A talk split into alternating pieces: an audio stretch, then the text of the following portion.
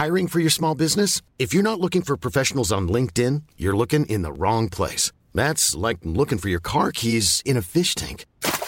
LinkedIn helps you hire professionals you can't find anywhere else, even those who aren't actively searching for a new job but might be open to the perfect role. In a given month, over 70% of LinkedIn users don't even visit other leading job sites. So start looking in the right place. With LinkedIn, you can hire professionals like a professional. Post your free job on linkedin.com/people today. Bonjour à tous et bienvenue sur Positron, l'émission qui vous fait un zapping de bons plans tellement excellent que vous n'aurez plus jamais le temps de vous ennuyer.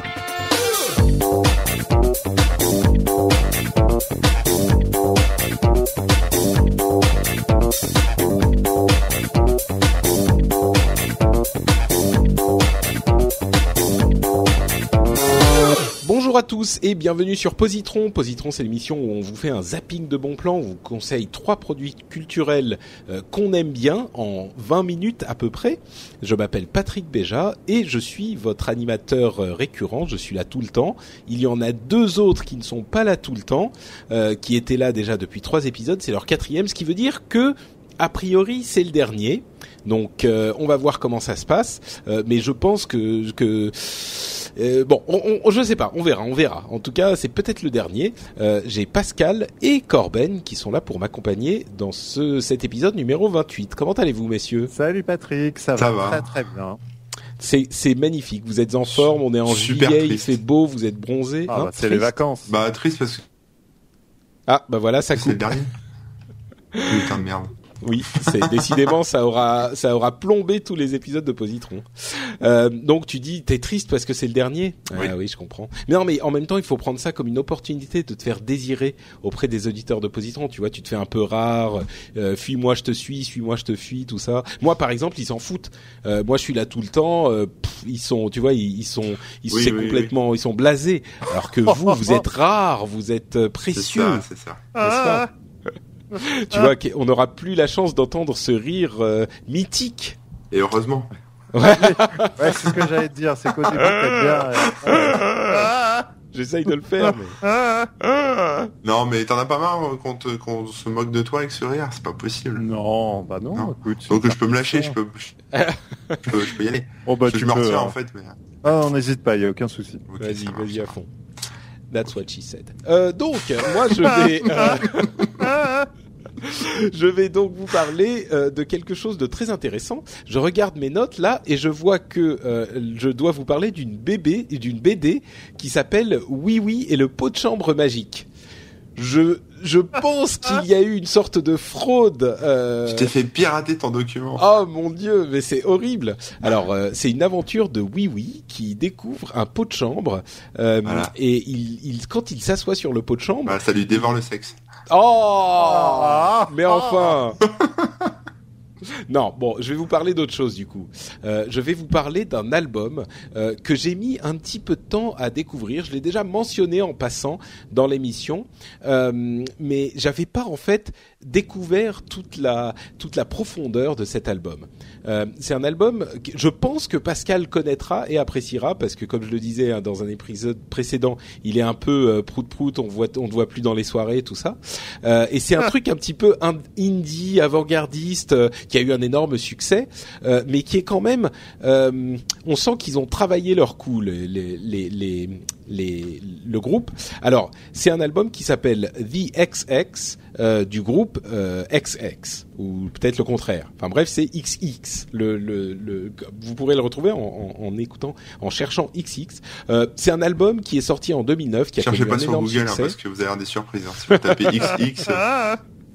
C'est mal barré. Et donc, qui est sorti en 2009, qui a eu énormément de succès. Je pense qu'il était album de l'année un petit peu partout en 2010. Je sais pas, tu les connais, Pascal, j'imagine ? Oui. Bien sûr. Et franchement, c'est un album... Je dirais pas que c'est un album pour tout le monde parce que c'est un petit peu particulier quand même. C'est un petit peu le paroxysme du hipster, quoi. C'est des ils ont comme d'autres groupes que j'aime vraiment beaucoup en ce moment, ils ont cette caractéristique d'avoir un chanteur et une chanteuse qui chantent dans toutes les chansons ou presque toutes et même parfois en même temps. Donc on a une sorte de de chansons en canon où ils chantent tous les deux et parfois même ils chantent pas la même chose. Donc c'est un petit peu bizarre, c'est assez envoûtant. Et l'autre caractéristique, c'est que je vous dis, c'est le paroxysme du hipster.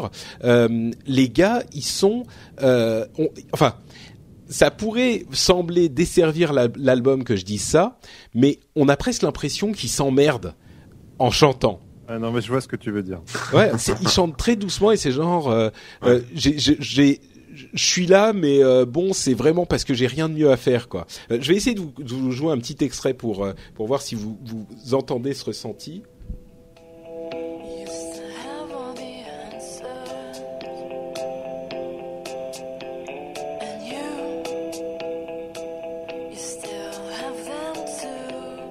Donc vous entendez, c'est vraiment. Et donc. Je suis là dans le podcast. En fait. C'est plus que nonchalant. Enfin, c'est l'extrême nonchalance. Oui. Le paroxysme de la nonchalance, quoi. Et pourtant, ça vous enveloppe et ça vous envoûte. Et au bout du compte, ça donne quelque chose de vraiment convaincant. C'est aussi très électronique. Si vous aimez pas, enfin, pas électronique, mais très synthétique. Vous avez entendu, c'est un petit peu la boîte à rythme, l'orgue électronique, tout ça.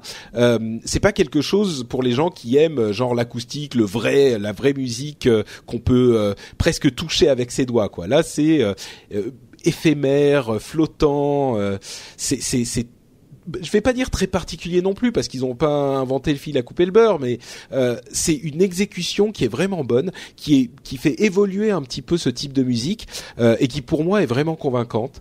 Je vais essayer de vous jouer un autre morceau que j'aime énormément.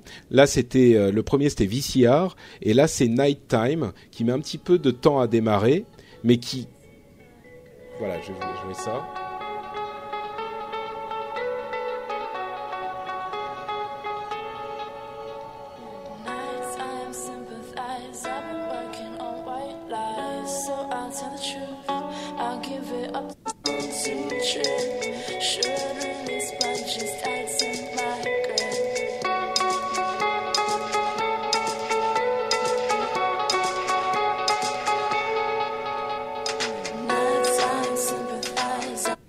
Voilà, en gros, ce que ça donne un petit peu.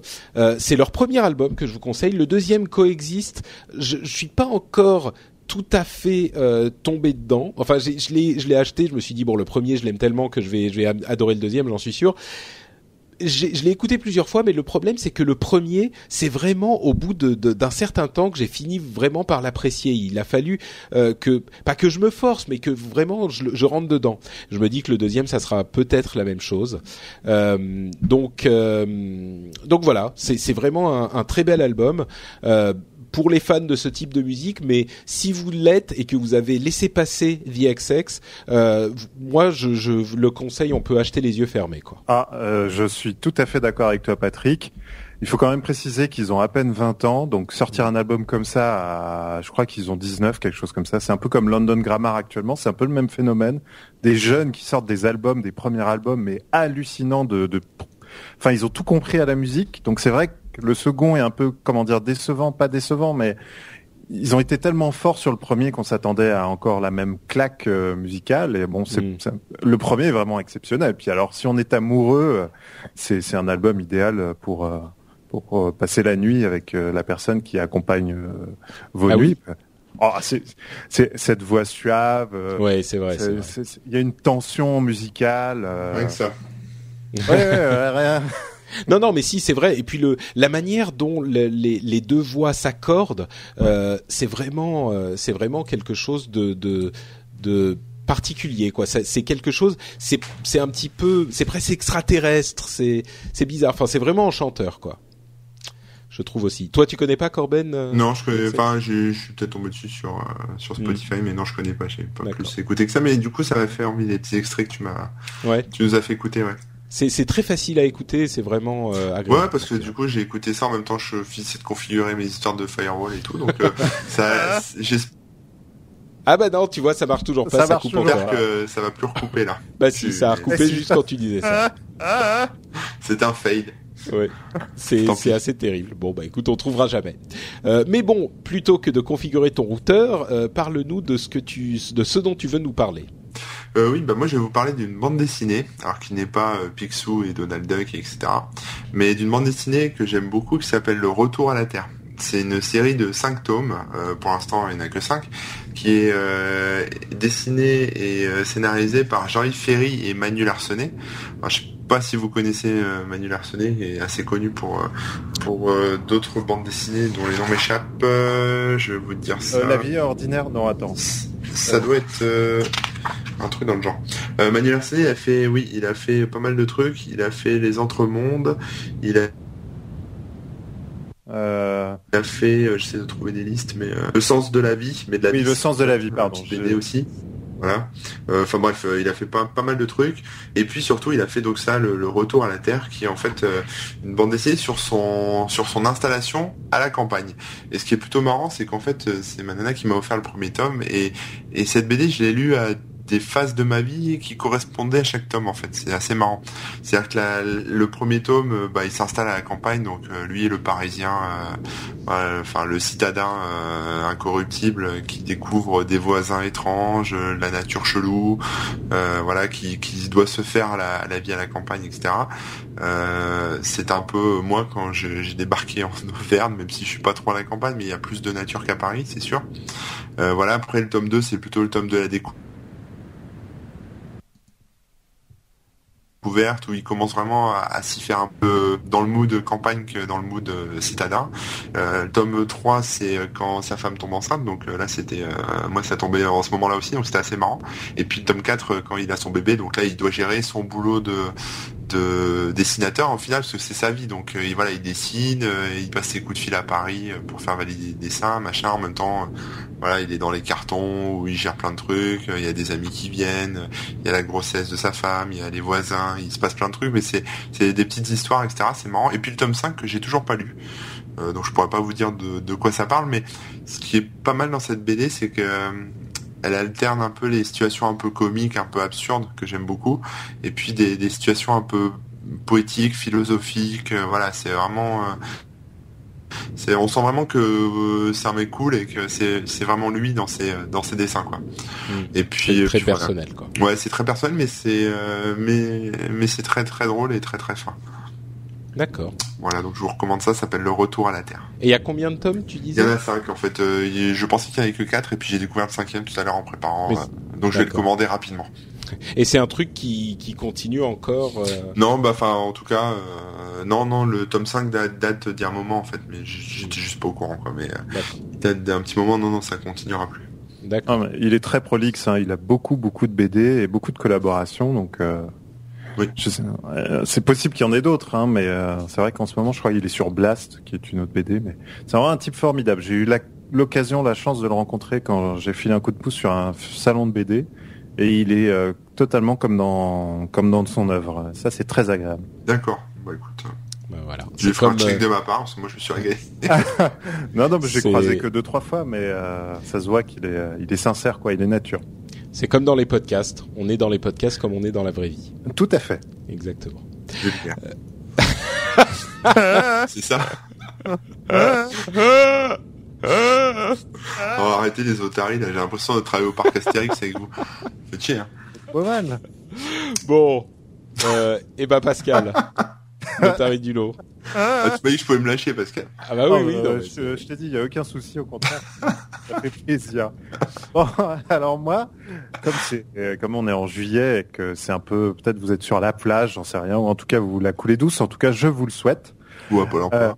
Ou à Pôle emploi, oui. Bon, en attendant, quand vous faites la queue, vous êtes le numéro 162 et qu'ils en sont au numéro 2, je vous ai prévu un petit livre. Alors, c'est un poche. Vous pouvez le trouver aussi en démat, mais il est hors de prix, donc je vous le conseille de l'acheter en poche. Ça s'appelle La Moustache. Est-ce que vous l'avez lu, vous, d'Emmanuel Carrère ? Non. Ça vous dit rien ? Tout. Alors, je vais vous en dire très peu, parce que je vais vous donner le pitch de départ, et après je vous laisserai découvrir l'histoire et jusqu'où ça peut aller. C'est un personnage qui n'a pas on connaît pas son prénom, qui décide de se raser la moustache, et quand il va voir sa femme pour lui dire qu'il a décidé de se raser la moustache, elle lui dit « mais tu n'as jamais eu de moustache ». il rencontre ses amis proches qui lui disent qu'il n'a jamais eu de moustache. Et donc voilà, en fait... Mais il est en face de ses amis et ils leur disent qu'il n'a pas de moustache. Ah, il dit « Regardez, j'ai rasé ma moustache. » Ah, d'accord, ok. Il n'a jamais eu de moustache. Ok. Donc, voilà. Le truc de fou. Ah, voilà. Donc c'est Emmanuel Carrère qui a écrit ça, qui a eu, il n'y a pas très longtemps d'ailleurs, le prix Renaudot pour Limonov, je crois, le livre.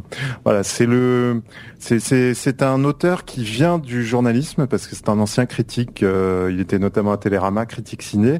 Donc c'est un style très très très limpide, je dirais très américain en fait. Vous voyez, une écriture très très simple d'apparence. Et c'est pour ça, ça se lit d'une traite en fait. C'est fou et l'histoire est complètement folle et comme quoi avec un point de départ totalement anodin, on peut arriver très très loin en fait.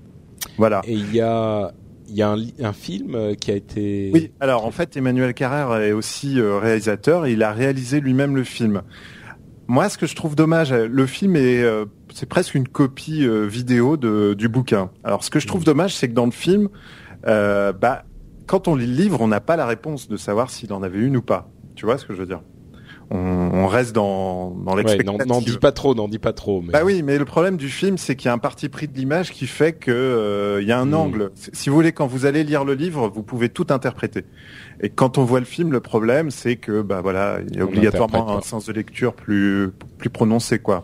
Mais c'est vraiment très très bien. Je vous le conseille. C'est une sorte de polar psychologique, voilà. La moustache d'Emmanuel Carrère. D'accord. Bon, écoute, effectivement, c'est très court, du coup. Donc, le dernier épisode avec vous va être peut-être un petit peu plus court que les autres encore. Mais effectivement, il y a des choses plutôt intéressantes. Moi, ça m'a beaucoup intrigué, cette histoire de moustache, là. Et puis, retour à la Terre, ça peut être aussi plaisant pour certains. Moi qui suis un Parisien endurci, je pourrais lire ça et regarder d'un œil curieux ces gens qui sont plutôt à la campagne. Donc je récapitule, c'est The XX, l'album, Retour à la Terre, la BD, et Emmanuel Carrère, le livre un petit peu étrange. Merci les gars, ça s'est plutôt bien passé ces 4 épisodes. Ouais, c'était sympa. Ouais, ça vous a plu? Ouais. Merveilleux, un rêve éveillé. Et rien à foutre, vous dégagez, pour les prochains épisodes, ça sera quelqu'un d'autre. On sait pas qui seront les prochains, alors. Non, on sait pas. Oui, alors Pascal, c'est sûr, je t'ai dit, il est indélogeable. Moi? Oui. Non, il menace de rire si on lui dit qu'il revient pas. Si je reviens, tu reviens. Les gens écoutent tu squattes chez moi. Mais vous savez que notre premier épisode avec vous, en fait, on célébrait les 1 an de Positron. J'ai oublié de le dire, mais déjà, oui, ça va si vite la vie. Je me sens mieux.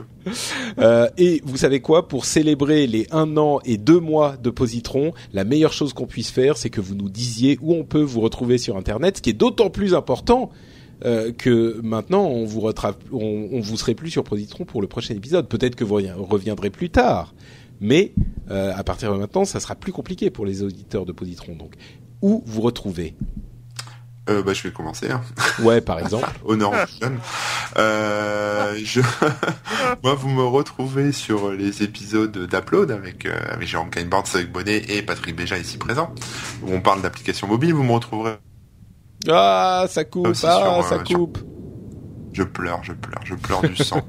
Vous me retrouvez aussi sur korben.info, on va dire le seul site techno qui valent le coup en France, on peut le dire comme ça. Et puis sur Twitter, là, le seul compte avec celui de Pascal bien évidemment, ou qui est drôle en fait. Au niveau Twitter francophone, je parle. En fait, si vous êtes pas encore sur Twitter, vous créez un compte Twitter et vous suivez @korben et vous êtes paré pour. Voilà. Pour la vie. C'est moi, j'anime Twitter à moi tout seul. C'est un tire-fesse numérique. C'est un quoi? Un tire-fesse numérique. Enfin, je veux dire, quand tu le suis, il t'emporte. D'accord, ok. Non, mais j'avais du mal à voir le. Ok, d'accord. Je sais que j'en ai tiré des fesses. Pascal, enchaîne. Ils ont été pervertis, les gars, par le. On a perdu Pascal.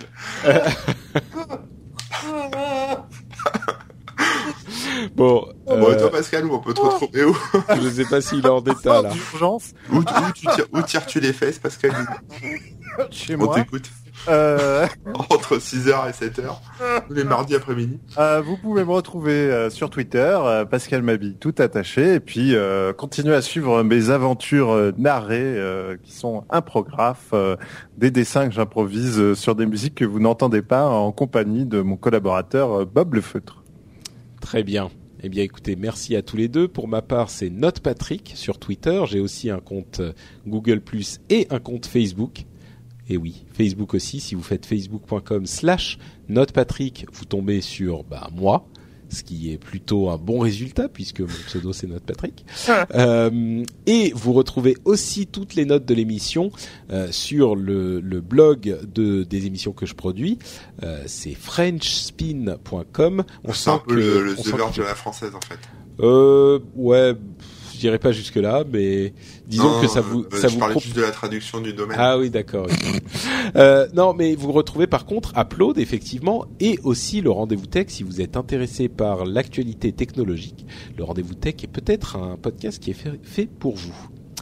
Eh bien, écoutez, je crois qu'on est arrivé au moment douloureux où on doit se dire au revoir. Il était temps. mais ne vous inquiétez pas, chers auditeurs, j'essayerai de revenir dans 2 semaines avec d'autres animateurs qui seront quand même un petit peu meilleurs que ces deux vauriens. Ça sera pas dur. Ça sera pas aussi bien. Il y en a pas un qui ne sortira Donald Duck ou. Ah non, ça je pense pas. Non, effectivement. Oui, le pot de champ magique. Voilà. C'est ça. Bon, on vous remercie, on vous fait 2 grosses bises et on vous dit à dans 2 semaines. Ciao, ciao. Bye. Salut.